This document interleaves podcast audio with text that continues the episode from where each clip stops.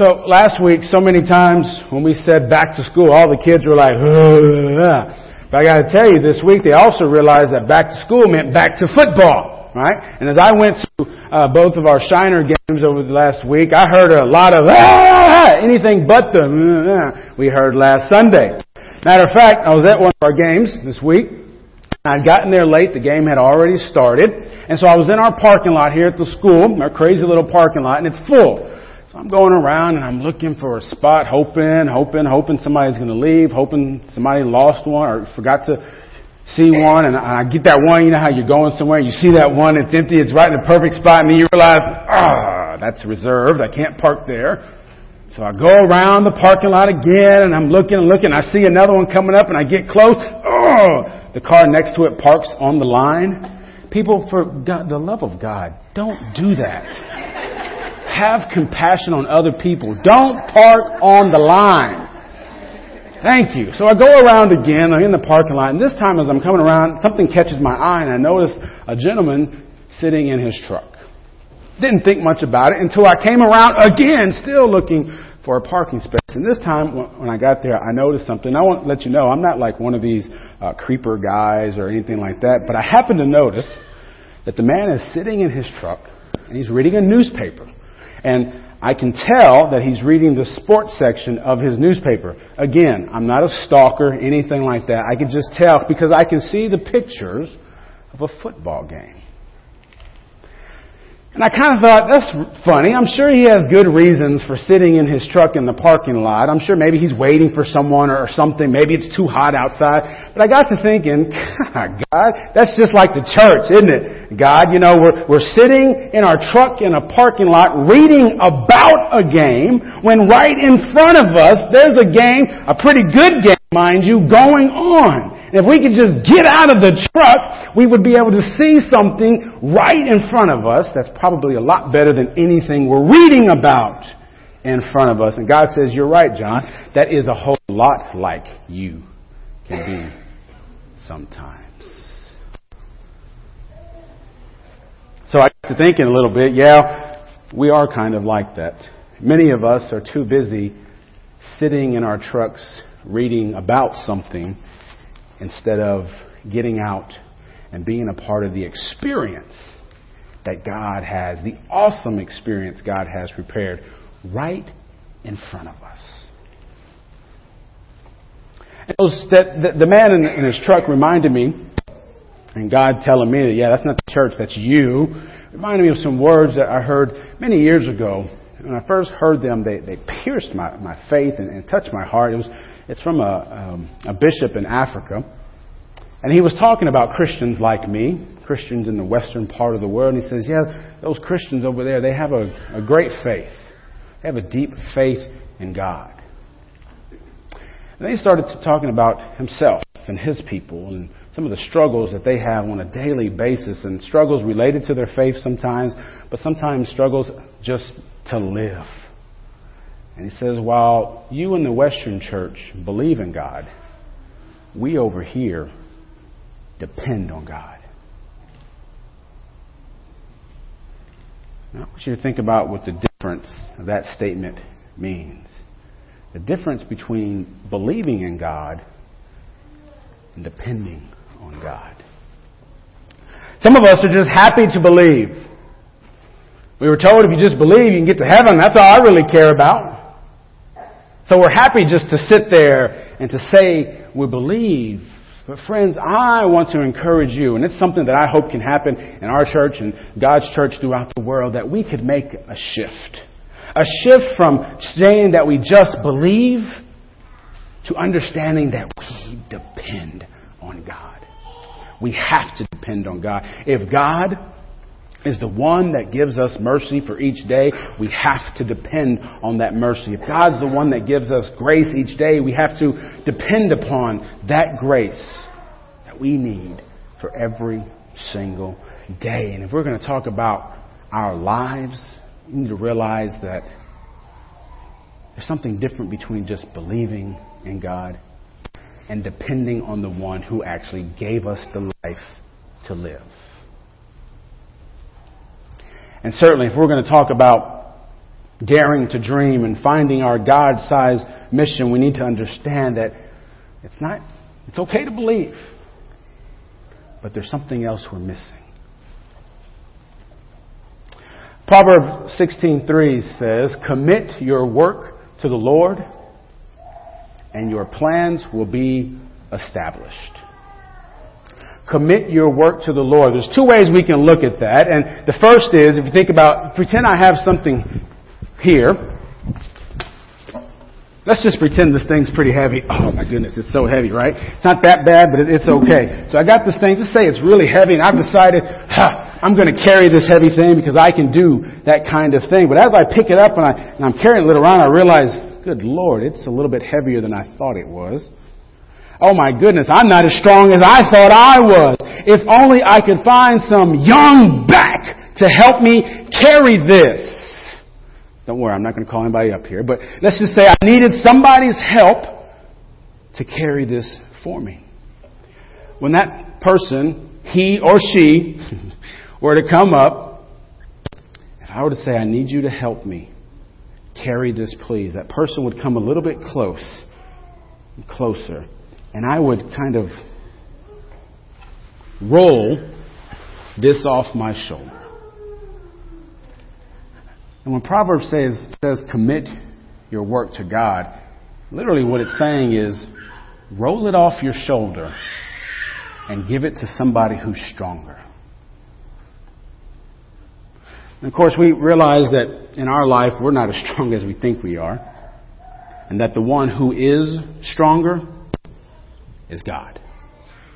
And that's why we're willing to roll this off, off our shoulder and hand it to God. And you know, there's something crazy when we do that. When we finally get that weight off, we realize, you know, when I was carrying it, there were all these other little things that were happening and flying at me. And oh my goodness, they seemed like such a big deal. They, they added to the weight and I was going down and down and down. But as soon as I rolled it off and gave it to somebody stronger, those little things, well, they became little things again. Wasn't such a big deal. But I didn't learn that until I gave that burden to somebody stronger. Commit your work to God, Proverbs says. And that's one way to think about it. Another way to think about it is, well, when you have kids, you realize kids truly say the darndest things. And sometimes they tell you about their life plans. And one of my favorite jokes ever is from Michael Jr. He talks about a time when his young son, four-year-old son, came up to him and says, Daddy, I want to be a doctor. And you think about the pride that welled up in him and how happy he was, how excited he was to think about his son was going to grow up to be a doctor. And then his son said, or a dinosaur.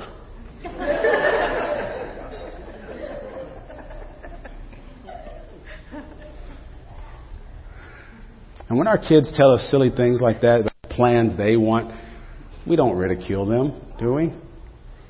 We don't tell them how silly that sounds, how ridiculous you are for thinking about that. What do we do? We encourage them anyway. Well, you go be the best dinosaur you can be. And I'm going to help you do it. Commit your work to God. Sometimes we have this idea, I'm going to tell God my plans, and I got to wonder if God does the same thing that we just did. You're so cute. you have no idea what you're talking about. But I'm going to help you. Commit your work to God, and I'm going to help you. I'm going to show you what your work should really look like. I'm going to show you what should be important to you. I'm going to show you how you can do this. But first, you've got to give it to me. Commit your work to God, Proverbs says, and your steps will be established. Now, some versions I don't like it says, and, your steps will be successful. And I don't like that because it kind of gives the impression that if we just tell God, hey, it's yours, then God's automatically, automatically going to uh, bless everything we do and we're going to be ultra successful. I don't quite think that that's what uh, the author is trying to say because, as many of us know, you can be as faithful as you can be. You can love God with all your heart, soul, and mind, and you can still fail. You can make mistakes and you can stumble. And that doesn't mean you've been less faithful. It doesn't mean you're a dummy. It just means you made a mistake and you failed. That's why I appreciate how it reads when you commit our work to God and your steps will be established. And, the best way I can come came to to to uh, to explain that to you is is this way here. It's not my idea, but it says what it means when our plans are established is that a happy issue will be one way or another. That if we commit our work to God, then no matter what happens, we'll be happy. Because what we will know is followed God. We'll know that we've given God everything. We know that we've given that burden to God. We know that we've sought out God's will for our life and come what may, we will be happy because we know we are trying to follow the will of God. We've got to maybe stop thinking about success so much and certainly relating success to uh, faithfulness.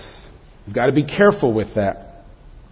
A.W. Tozer once said, God may allow his servant to succeed when he has disciplined him to a point where he does not need to succeed to be happy. And what Proverbs says is that your plans will be established when you give your work to God. When we give our life over to God to show us what our purpose looks like, to tell us what our life means will be happy with whatever God gives us. And that's good to know, especially for someone like the prophet Amos. He gives all these different prophecies about what's going to happen to the people of God. And, you know, these things that he says, they don't happen for 40 years. And if you were to rely on some of the ideas that we have of success, then, well, Amos would be a failure. But that's not how he understood things, and that's not what he was worried about. What he saw is that the people of God had gotten away from their calling as the people of God. They become a little more rich. If, if, if my mom were speaking, they'd say they got a little too big for their britches. Y'all know what I'm talking about?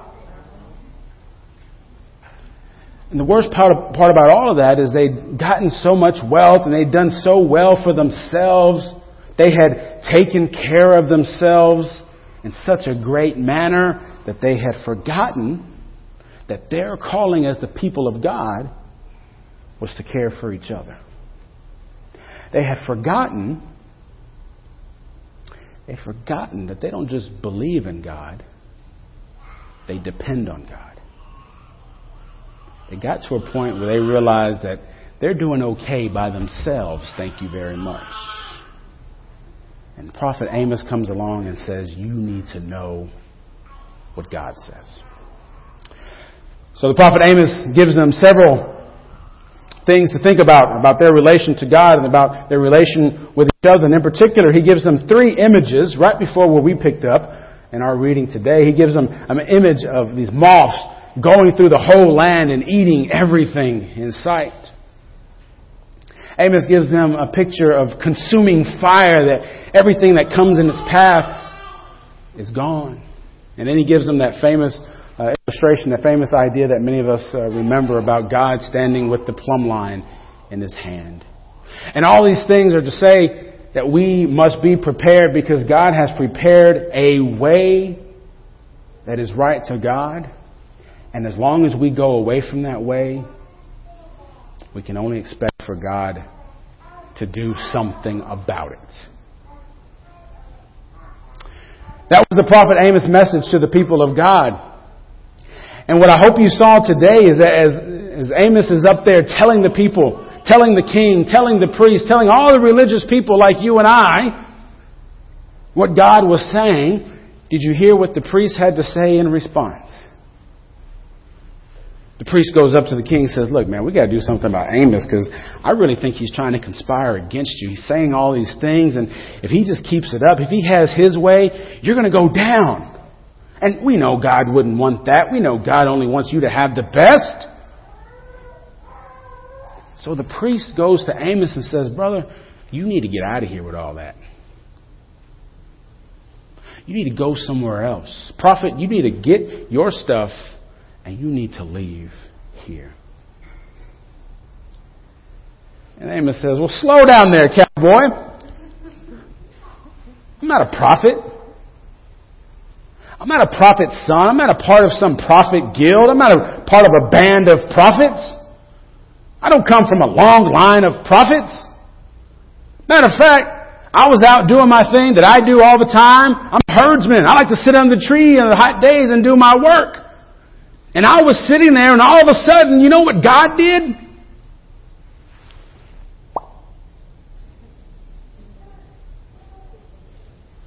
God told me to go tell his people. And that's what I'm doing. I love this response from Amos because I think it mirrors our lives in so many ways. We think the people who do so much of the God stuff are the people who come from the long line of preachers or saints the people who do the most good are the ones who know the Bible back and front, who've read it 12 times all the way through. We like to brag about that. We, we, the people who do all the, the good stuff are the ones who are at church every single Sunday and do their religious stuff. I mean, obviously, friends, there is value in all of that. What you got to realize is God will show up wherever you are and give you one of those.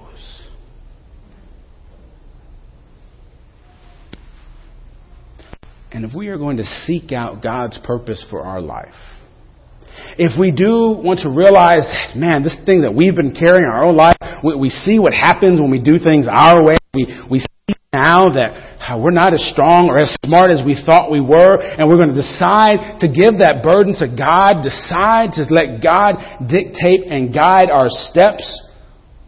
Part of doing that is realizing that God calls you wherever you are.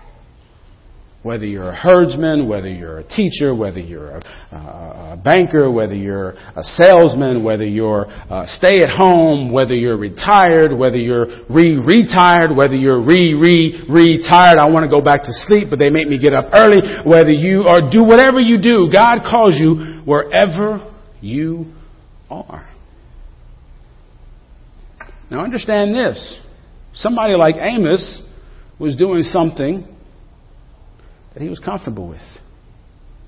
All these years later, as he's um, approached by the high priest, he goes back to his roots and said, Look, I'm going to remind you of something. This is not who I am. I'm not a prophet, I'm a herdsman. But I heard God's call,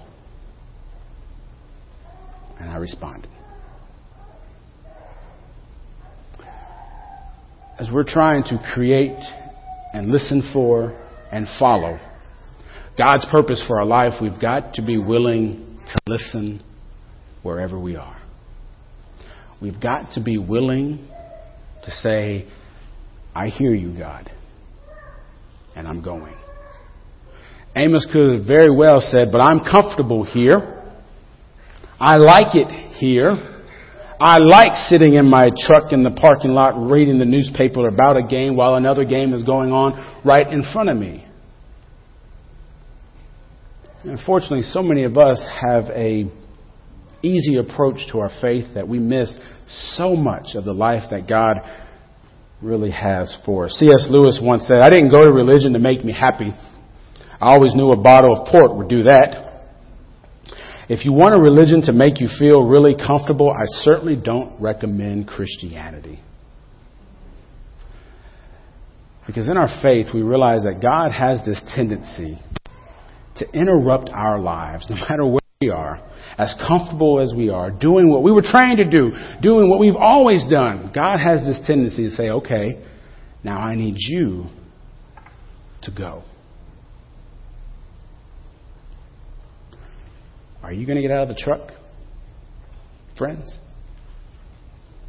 Are you going to put the newspaper down, as comfortable as you are, Say, okay, God, I'll go. Seems to me that's one of the biggest things we have to decide to do if we're going to dare to dream the life that God has for us. So I think we should pray. Because often um, we are very comfortable. Often um, it's hard to convince ourselves to hear God and certainly to listen to God and be faithful. So we should pray that God would give us the courage and the faith that we need, that whenever we get those moments, to respond with faithfulness. So let's pray. God, we thank you because, wow, you, you do your work through us. You change the world. You change hearts. You bring peace and joy to the world. And so many times you do that through our hands and through our willingness to serve. So, what we ask, God, is that you would help us to hear the calling that you have for us today.